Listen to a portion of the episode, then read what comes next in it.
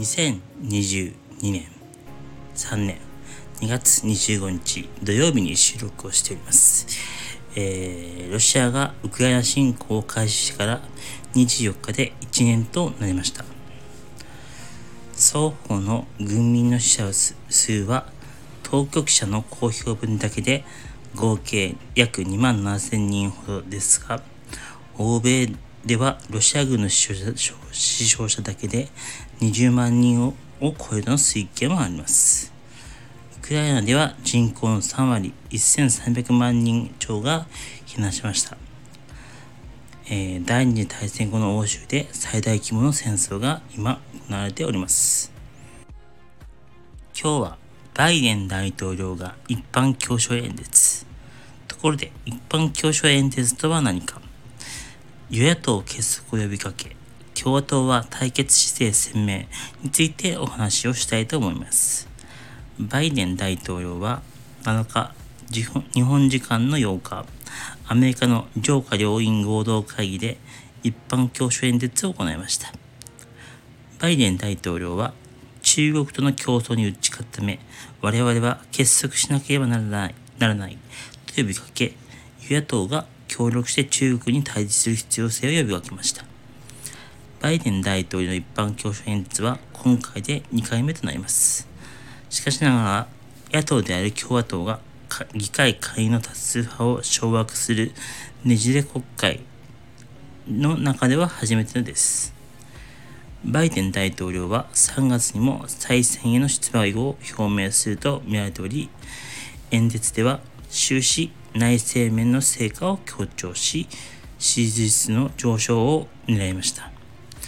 また大統領はアメリカ本土を横断した中国の偵察気球を撃墜したことについて中国が我々の主権を脅かせれば国を守るため行動するそして行動したと強調し続いて旧州続いて習近平国家主席に対し衝突ではなく競争を求めると伝えた伝えたとしアメリカと世界に利益をもたらす場合は協力するとも述べました。24日でちょうど1年を迎えたロシアのウクライナ侵攻については NATO 北大西洋条約機構を結束させ世界的な連合を構築できたとアピールしました。バイデン大統領は一般教書演説で次のようなことを語っています経済問題については米国の物語は前進と強靭さの物語だ2年前経済がぐらついた。今夜までに我々は記録的な1200万人の雇用を生み出した。コロナ禍については、今日新型コロナウイルス感染症が我々の生活を支配することはもはやない。我々の民主主義は2年前、南北戦争以来で最大の脅威に直面した。傷ついた。今も不屈だ。与野党の結束については、民主党と共和党は共に働けないと指摘されるが、この2年間はそれが誤りであることを証明した。前回協力できたのなら、新たな議会で協力できない理由はない。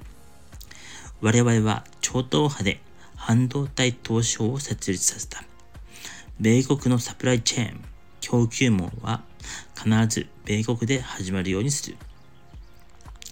超党派で団結してインフラ投資法案を可決した。連邦政府のインフラ事業では、すべて米国資材、製造資材の使用を義務付ける新たな規則を発表する。ウクライナ問題については、プーチン大統領による侵攻は我々の時代、米国、世界にとっての試練だ。我々は北大西洋条約機構 NATO を結束させ、世界的な連合を作り上げた。ウクライナ人々に寄り添ってきた。必要とされる限り、あなたたちに寄り添う。中国については、私は中国の習近平国家主席に我々が望んでいるのは衝突ではなく競争だと明確に伝えた。国益を向上させ、世界に利益をもたらす領域では中国と協力する。しかし、もし中国が米国の主権を脅かせば、守るために行動する。そして我々は行動した。中国との競争に勝つには結束しなければならない。としています。さて、一般教書演説とは何なのでしょうか一般教書とは予算教書、大統領経済報告と並ぶ三大教書と呼ばれるものです。